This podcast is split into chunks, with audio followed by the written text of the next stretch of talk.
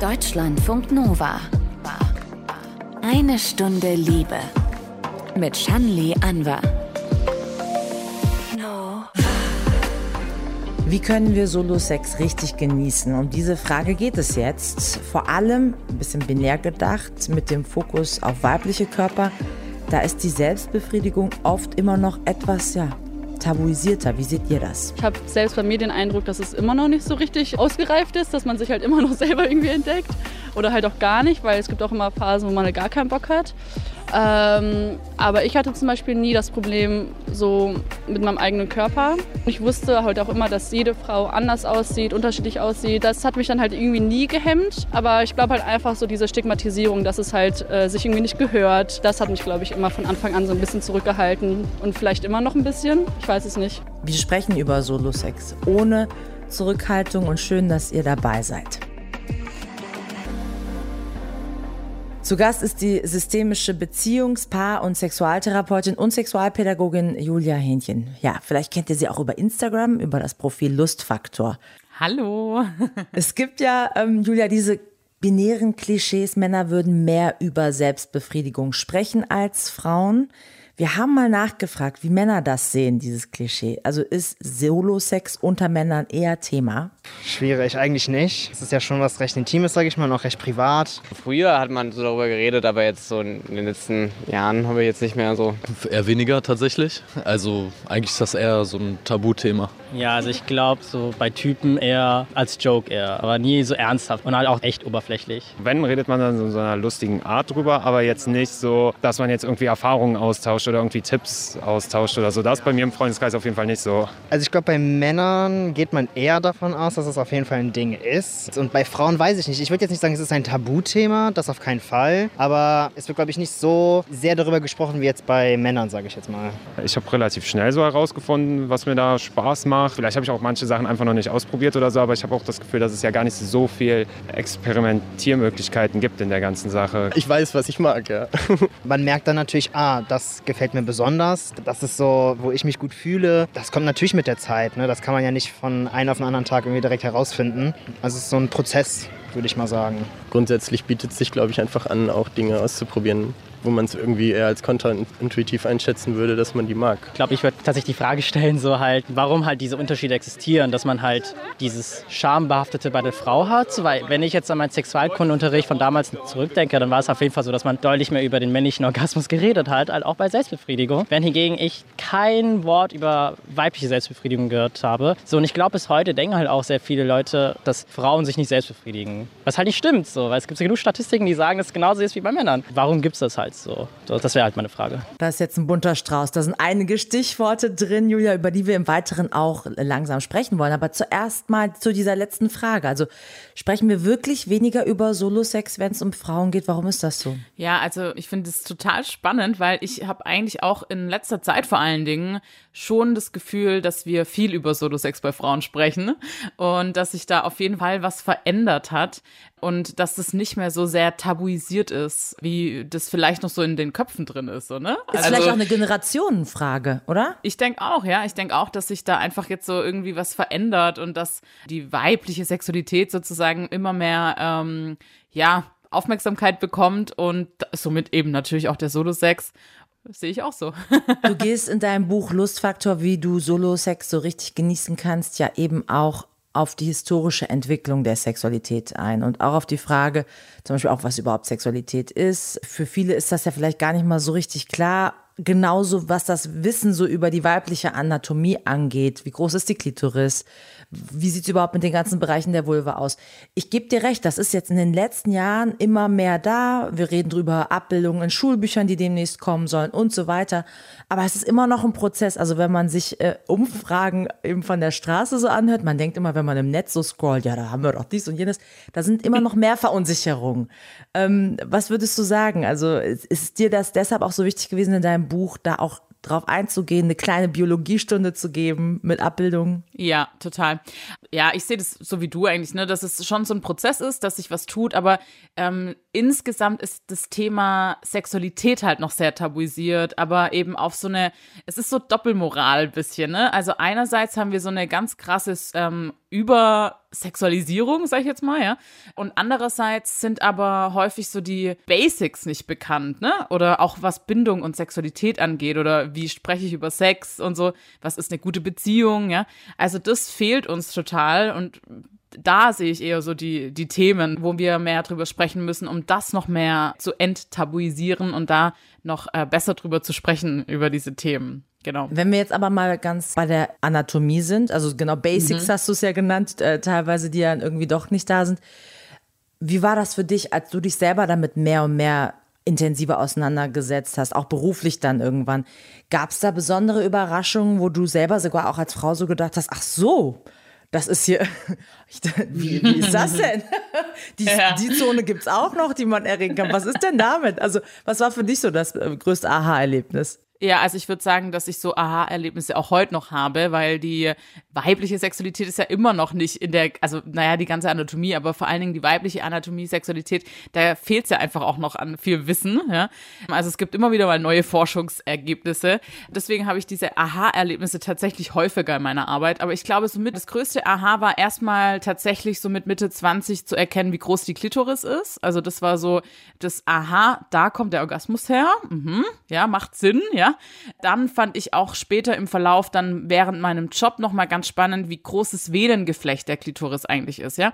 Also wie krass eigentlich diese ganze Lustzone ist sozusagen, ja. Das ist bis zum hinteren Rücken, bis zum Po laufen diese Lustbahnen, nenne ich es jetzt einfach mal.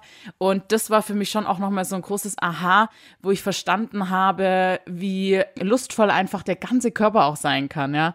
Das sind so die größten Sachen, glaube ich. Dass es eben nicht so fokussiert ist auf äh, wenige, manche meinen ja vielleicht sogar Millimeter oder Zentimeter. Oder Punkte, genau. Oder. Punkte, genau.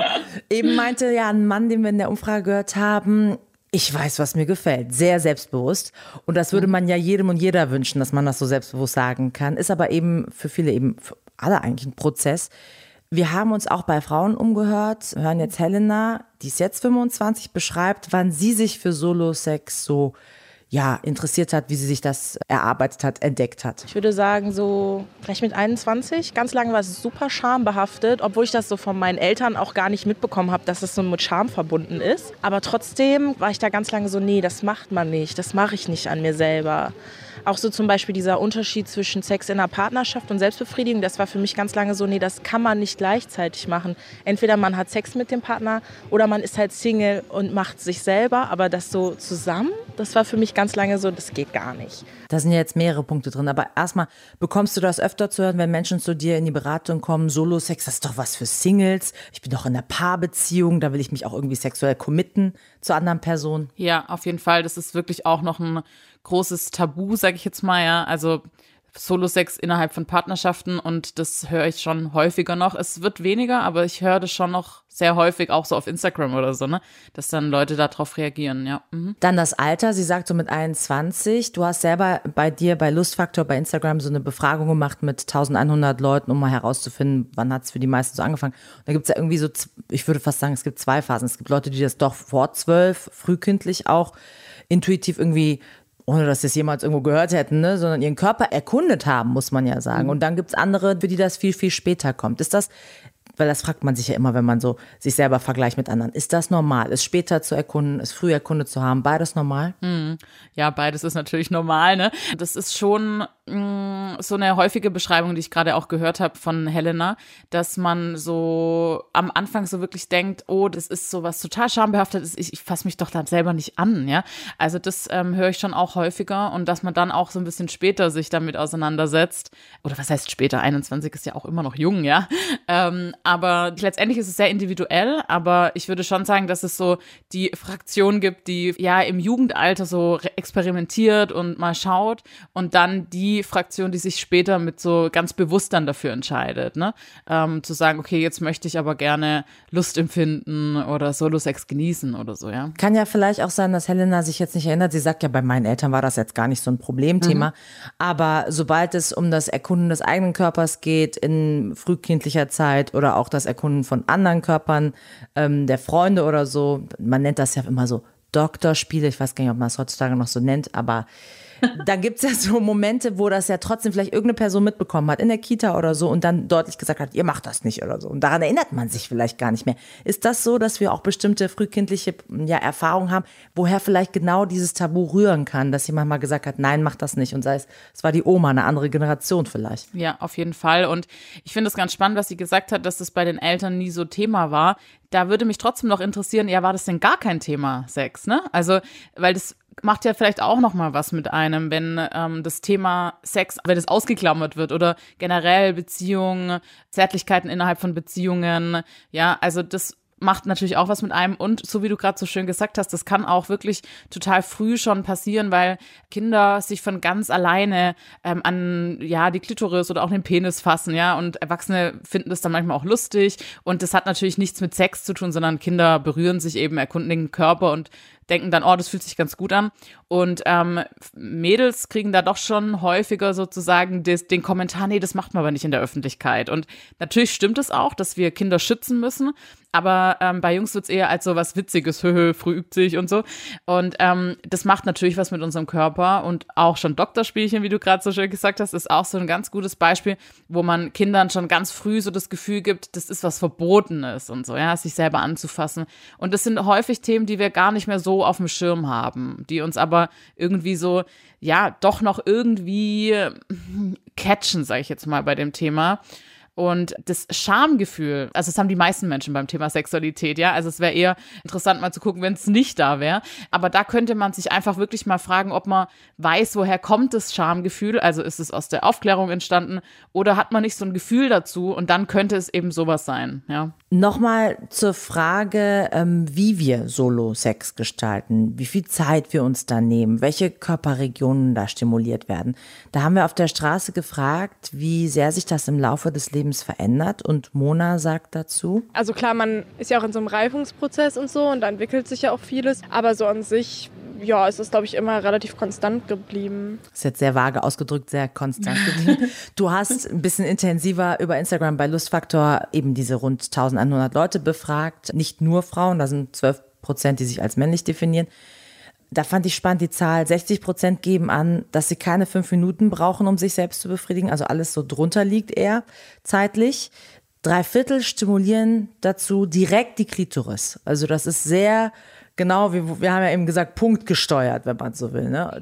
Und sehr irgendwie so auf äh, schnelles Aha-Erlebnis hinaus. Mhm. Ähm, sind wir beim Solo-Sex zu unkreativ, Julia? Nehmen wir uns zu wenig Zeit? Jetzt auch, wenn wir es vergleichen mit Sex mit einer anderen Person, da würden wir ja nicht irgendwie sagen nach zwei Minuten, okay, ciao, war gut, aber das ist es jetzt.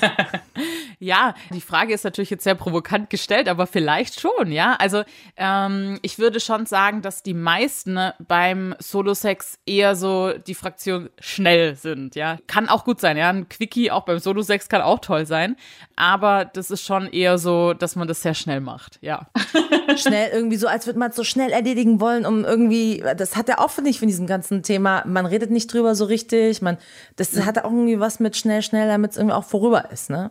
Ich weiß gar nicht, ja, ob es nur irgendwie darum geht, erfolgsorientiert sozusagen, so ich will schnell zum Höhepunkt kommen oder ob man irgendwie da auch ja, auch daran merkt, dass es eben etwas ist, wofür man sich nicht ausgiebig Zeit nimmt.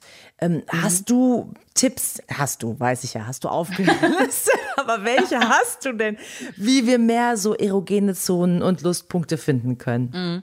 Also erstmal da nochmal die Grundhaltung dazu, ne? Also für was könnte es sich denn lohnen, da sich mehr Zeit oder kreativ zu werden und mehr Zeit zu nehmen? Und warum sind wir so schnell? Und da kommt häufig eben auch so ein Schamgefühl schon mit rein, ne? Also, oh Gott, was mache ich denn hier eigentlich? Und oh, jetzt fühle ich mich aber schlecht. Oh Gott, hat mich jemand beobachtet? Oh, ich fühle mich aber beobachtet oder so, ja? Also lauter Gedanken, die dazu führen, dass wir so schnell sind. Um es mehr zu genießen, ähm, könnte man erstmal sich dessen bewusst werden. Also diese Fragen, die wir jetzt gerade so gestellt haben, erstmal klar zu machen, ah, okay, das ist okay, dass ich mich da irgendwie schäme auch, ja. Aber möchte ich das vielleicht verändern? Also möchte ich mein Grundgefühl zum Solo-Sex verändern, so. Und wenn das schon mal mit Ja beantwortet wird, dann kann man mal weitergehen und sagen, okay, und wie möchte ich vielleicht meinen Solo-Sex verändern? Und jetzt, wenn wir mal davon ausgehen, also bei mir sind wirklich so die Klientinnen, die sagen auch so unter zwei Minuten, ja, dann ähm, könnte man sagen, okay, wie wäre es, wenn wir mal fünf Minuten draus machen? Also so langsam zu steigern und dann erstmal damit anzufangen, dass wir nicht gleich genital zielorientiert Orgasmus zentriert vorgehen, sondern dass wir langsam anfangen, mal ähm, vielleicht die Innenseiten der Schenkel zu streicheln erstmal, ja. Also uns mal rantasten, mal mit ähm, sanften Bewegungen über die Vulvalippen fahren, ja, bevor wir Druck ausüben.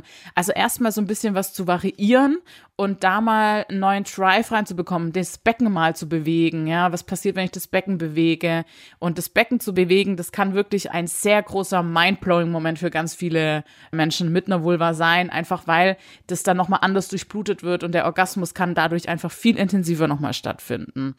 Genau, also das wären so, so die ersten Ideen, um sich da mal so ranzutasten und dann natürlich auch mehr äh, den Körper noch einbeziehen, ja, sich vielleicht auch mal an den Brüsten zu streicheln, wenn man das möchte oder ähm, eben Innenschenkel, Rücken, ja, wo auch die Klitoris einfach äh, sich entlang rangelt.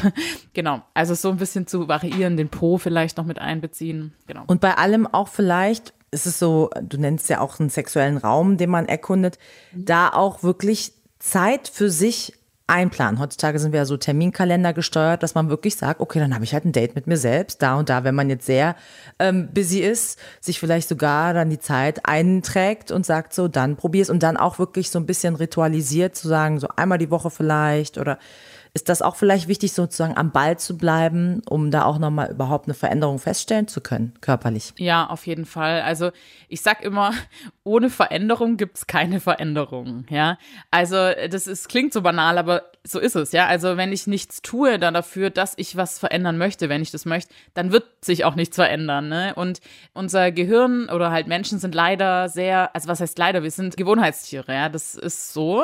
Und ähm, unser Gehirn braucht ein bisschen Zeit, um neue Strukturen zu lernen. Wissenschaftler haben herausgefunden, dass mindestens drei Monate dafür nötig sind. Und da kann man einfach mal gucken, okay, wie du schon sagtest, einmal die Woche ist zum Beispiel ganz ganz cool. Generell finde ich auch gut, sich mal so selber zu beobachten, wann habe ich eine Lust. Das könnte zum Beispiel rund um den Eisprung sein, wenn man einen Zyklus hat. Und dann könnte man vielleicht auch sagen, einmal im Monat gebe ich mir die Zeit. Ne? Also ich bin immer ein großer Fan davon zu sagen, regelmäßig, aber nicht too much, weil sonst ist die Gefahr, dass man es nach einer Weile wieder aufhört, weil es einfach zu viel und zu schnell und ähm, passt dann doch nicht so in den Alltag rein oder so. Ne? Also lieber ein bisschen weniger. Und dafür aber regelmäßig und konstant. Jetzt äh, sagst du das so, es gab äh, so Eigenexperimente. Katja Lewina hat das mal gemacht, Autorin von Sie hat Bock, wo sie einfach ich weiß gar nicht, welche Zeitspanne es war, über einen Monat ungefähr hinweg täglich sich selbst befriedigt hat. Um einfach mal zu gucken, was passiert eigentlich mit mir und meinem Körper. Solche Momente gibt's ja auch. Und dazu, wir haben ja uns ähm, auf der Straße ein bisschen zu dem Thema rumgefragt und dazu hat Jan folgende Frage. Was ich persönlich wirklich interessant finde, ist, was ist so die Grenze? Ab wann ist das quasi zu viel und ab wann kann es wirklich vielleicht für den Alltag irgendwie hindernd sein, ne? dass man dann zum Beispiel zu sehr in diesen Gedanken denkt, zum Beispiel, oh, ich möchte mich jetzt selbst befriedigen oder so. Das, ist das schon irgendwie so ein Code Red, sage ich jetzt mal, oder ob es da wirklich quasi grenzenlos ist, dass es einfach heißt, ne, nee, das ist wie, keine Ahnung, mit dem Wasser trinken oder sowas, zu viel ist da nicht irgendwie schädlich oder sowas? Also, per se ist Solo-Sex ja gesund, aber kann zu viel zu viel werden. Oder ich finde, bei dieser Frage schwingt ja auch manchmal vielleicht mit, wenn ich jetzt nur noch Solo-Sex irgendwie mäßig unterwegs bin. Was ist zum Beispiel, wenn ich dann nicht mehr partnerschaftsfähig sein? Habe ich dann gar keinen Sex mehr mit anderen Leuten? Wie ist das? Wie siehst du das? Also es gibt auf jeden Fall zu viel. Die Frage, da muss man ein bisschen genauer hinschauen. Und zwar hat der Jan das eigentlich schon ein bisschen selber beantwortet. Ne? Also wenn ich, wenn meine Gedanken sich nur noch darum drehen zum Beispiel, ja, oder wenn ich nicht mehr aus dem Haus gehen kann zur Arbeit, bevor ich äh, mindestens einmal einen Orgasmus hatte oder so, ja. Das sind solche ähm, Abläufe, Gedanken, die äh, dazu führen könnten, dass man den Alltag nicht mehr bewältigen kann, ja. Und dann dann könnte man von einem zu viel sprechen. Auch dann müsste man noch mal schauen, ist das eine Phase oder ist das, wie lange ist das schon so, ja? Ähm, und ähm, genau, aber da könnte man auf jeden Fall mal überlegen, ob man das mal aufhört. Und dann, wenn man dann merkt, ich kann das aber nicht aufhören, dann könnte man sich zum Beispiel auch mal Hilfe suchen oder mal eine Beratung aufsuchen oder so. Also ja, es gibt ein zu viel. Immer dann, wenn es einem nicht mehr gut geht damit. Ja, das gilt für ganz viele Dinge, auch so im im psychischen, mentalen Bereich. In der Psychologie spricht man also von dem Leidensdruck. Ja? Wenn man so einen Leidensdruck hat, dann besteht Behandlungsbedarf sozusagen. Wir kommen nochmal vielleicht zu den Tipps zurück, äh, wie man eben Solo-Sex gestalten kann. Da hast du jetzt eben ganz viel aufgezählt, was eher Handarbeit ist, möchte ich es mal so nennen. Manche schwören aber auch auf Sextoys. Bei unserer Umfrage meint Helena so als Tipp, um vielleicht auch mal mehr über Solo-Sex ins Gespräch zu kommen? Auf eine Dildo-Party gehen, würde ich sagen. Also das war bei uns irgendwann im Freundeskreis echt so ein Ding, wo wir ständig auf irgendwelchen Dildo-Partys waren und dann war es am Anfang halt immer so sehr so, so ja, hi. Und dann wurden direkt die Dinger ausgepackt und man hat sich nur gedacht, okay, das geht dir jetzt schnell. Aber im Ergebnis würde ich sagen, hilft das schon, weil das halt eine super lockere Atmosphäre ist und man sich dann mit gleichaltrigen Frauen austauscht. Ja, da viele Möglichkeiten einfach kennenlernt. Das wäre mein Tipp an euch. Geht zu einer Dildo-Party sind äh, Sextoys gute Eisbrecher, um über Solo-Sex auch mit der besten Freundin dann vielleicht mal ins Gespräch zu kommen, was mhm. man vielleicht sich bisher nicht getraut hat. Also ich denke ja. Und ganz, ganz am Anfang von der Collage Männer, wo wir gehört haben, da war ja auch so die Aussage, ähm, ja, ob Frauen da mehr drüber sprechen oder so, ne? Und ähm, ich glaube schon, dass Sextoys unter Freundinnen sozusagen so ein Icebreaker ist zum drüber sprechen überhaupt. Naja, ähm, ah, hast du auch einen Satisfier? Mhm, ich habe einen Womanizer. Ja, also das hört man schon häufiger, würde ich sagen. Und da sind Sextoys auf jeden Fall ein Icebreaker. Und es gibt einfach wirklich auch tolle Sextoys. Toys, muss man ganz klar sagen. Alles in allem, äh, wenn es um Solo-Sex geht, ähm, ich glaube auch noch so ein Ding, was ich am Anfang von den Männern mitgenommen habe, die haben das ja auch gesagt, ich habe einfach ganz viel ausprobiert und immer mal machen und so weiter. Auch vielleicht das, dieses Trial-and-Error-Prinzip, ne? Das bis man herausfindet, weil das ist ja dieses große Fragezeichen, was viele haben, so, woher weiß ich denn, was mir gefällt? Du hast immer wieder in deinem Buch auch Fallbeschreibungen, wo Leute zu Wort kommen, die zu dir in die Praxis gekommen sind. Da ist mir auch eine so in Erinnerung geblieben, ganz am Anfang, die genau das wieder, es ist so eine banale Frage, aber ich glaube, so eine wiederkehrende Frage für viele. Woher weiß ich denn, was mir gefällt? Und da kann man es im Grunde nur herausfinden über das Ausprobieren, ne? Ja, total. Also ausprobieren und das ist ja meistens so der, der Schritt, wo dann ähm, so eine Hürde einfach auch ist, das auszuprobieren. Und da kann einfach wirklich erstmal helfen, sich allgemein mal mit dem Thema Sexualität zu befassen, ja. Also sich so Podcasts anzuhören, ähm, vielleicht eine Reportage mal anzugucken, einfach sie überhaupt sich mal positiv mit dem Thema Sexualität auseinanderzusetzen. Was könnten da Benefits davon sein und so, ja. Und ähm, das kann total hilfreich sein, überhaupt mal den ersten Gedanken dahingehend zu machen und dann, wie du sagst, ausprobieren und auch einfach gucken, was gefällt mir nicht und da auch ehrlich zu sich selber zu sein und zu sagen, nee, mag ich nicht, ist vollkommen okay, dass ich das nicht mag und so, ja, genau. Ja, auch das ist natürlich erlaubt, Grenzen ziehen dann. Die systemische Beziehungspaar- und Sexualtherapeutin und Sexualpädagogin Julia Hähnchen. Übrigens, Ihren Insta-Account findet ihr unter dem Stichwort Lustfaktor und das Gute ist, das Buch heißt genauso Lustfaktor wie du Solo-Sex so richtig genießen kannst. Danke für diese Einblicke in eine Stunde Liebe. Danke dir. Deutschlandfunk Nova. Eine Stunde Liebe. Im Liebestagebuch geht es bei Emma heute um Fesseltechniken, also sich fesseln lassen oder andere fesseln. Das ist bei uns ja oft so unter dem Begriff Rope Bondage oder BDSM bekannt, aber so abseits dieses westlichen Bondage, da gibt es super viele kulturelle Fesseltechniken, wo es eben nicht nur um Dominanz oder Unterwerfung geht, sondern um Ästhetik, Achtsamkeit, Geborgenheit oder auch Entschleunigung. Shibari ist so eine besondere und wirklich super alte, jahrhundertealte japanische Form der Fesselkunst und was sich genau dahinter verbirgt, was auch so den Reiz ausmacht und wie man dieses Fesselspiel auch teilweise alleine an sich selbst ausprobieren kann, davon erzählt uns Emma im Liebestagebuch.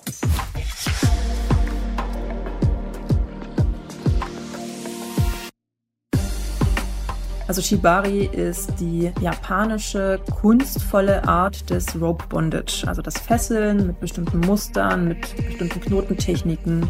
Der Körper wird in kunstvolle Positionen oder Formen gebracht. Meine erste Berührung mit Rope Bondage hatte ich vor ungefähr zehn Jahren.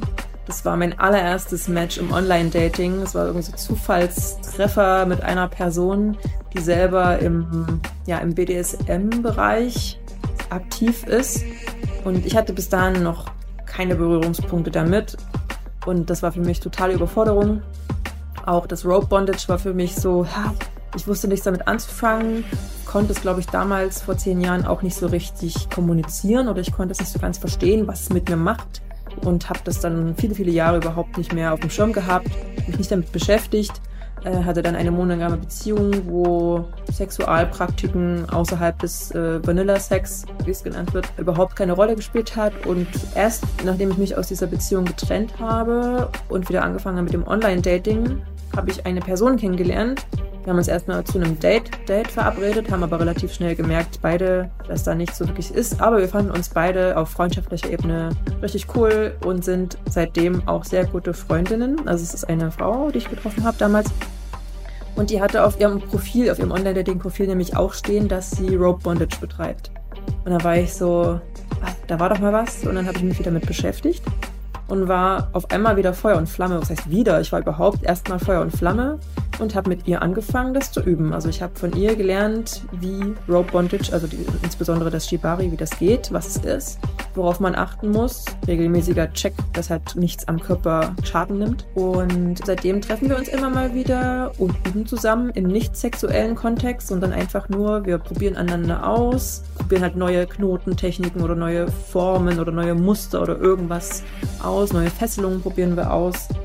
Ich selber fessle sowohl aktiv als auch passiv. Ich werde gern gefesselt auch ähm, und habe das bisher auch schon mit Menschen im sexuellen Kontext gemacht, aber eben auch mit Menschen im nicht sexuellen Kontext. Und was ich am gefesselt werden mag, ist das berührt werden beim Fesseln. Ne? Also weil halt die Person ja zwangsweise mit ihren Händen irgendwo ist und einen an der Schulter anfasst oder den Arm irgendwie auf eine bestimmte Weise hält oder irgendwo die Hände hat, um halt das Seil festzulegen oder den Knoten zu machen. Ja, aber was halt noch dazu kommt, ist natürlich, dass dieses gefesselt werden in einem selber Adrenalin ausschüttet und Endorphine. Und äh, das löst halt bei vielen Leuten halt so ein ganz besonderes Gefühl des Loslassens aus oder dieses Adrenalin. Man ist jetzt gerade eigentlich ein bisschen im Schmerz, aber irgendwie ist das schon sehr reizvoll. Ich finde es auch total schön, mit bestimmten Reizen zu spielen. Also gerade wenn man Shibari im sexuellen Kontext betreibt, kann man natürlich auch dann noch mit zusätzlichen Toys spielen, also dass man halt einfach irgendwie dann später irgendwie die Person stimuliert oder irgendwie so. Und ich genieße dann auch selber, wenn ich mich dann wieder entfessle. Also man zelebriert auch meistens dieses Entfesseln, dass man halt eben das Seil dann ganz langsam durch die Schlaufe wieder zurückzieht und quasi den Weg wieder zurückgeht.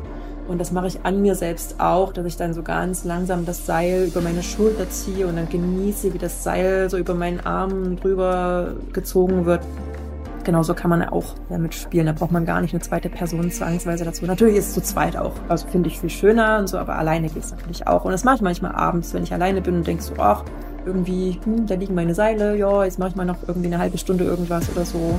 Das ist eine ganz coole, ja, eine Zelebration der Zeit mit mir selbst. Manchmal, wenn ich Lust habe, irgendwie mit meinem Körper so ein bisschen rumzuspielen, dann ist es eine ganz coole Weise, das zu machen. Oder mir selbst halt eben auch ein bisschen Wertschätzung zu geben und einfach mir eine gute Zeit zu verschaffen.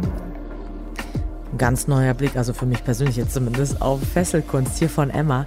Damit kommt eine Stunde Liebe zum Ende. Ich bin Shanli Anwar. Ich danke euch fürs liebevolle Lauschen. Deutschlandfunk Nova. Eine Stunde Liebe. Jeden Freitag neu auf deutschlandfunknova.de und überall, wo es Podcasts gibt. Deine Podcasts.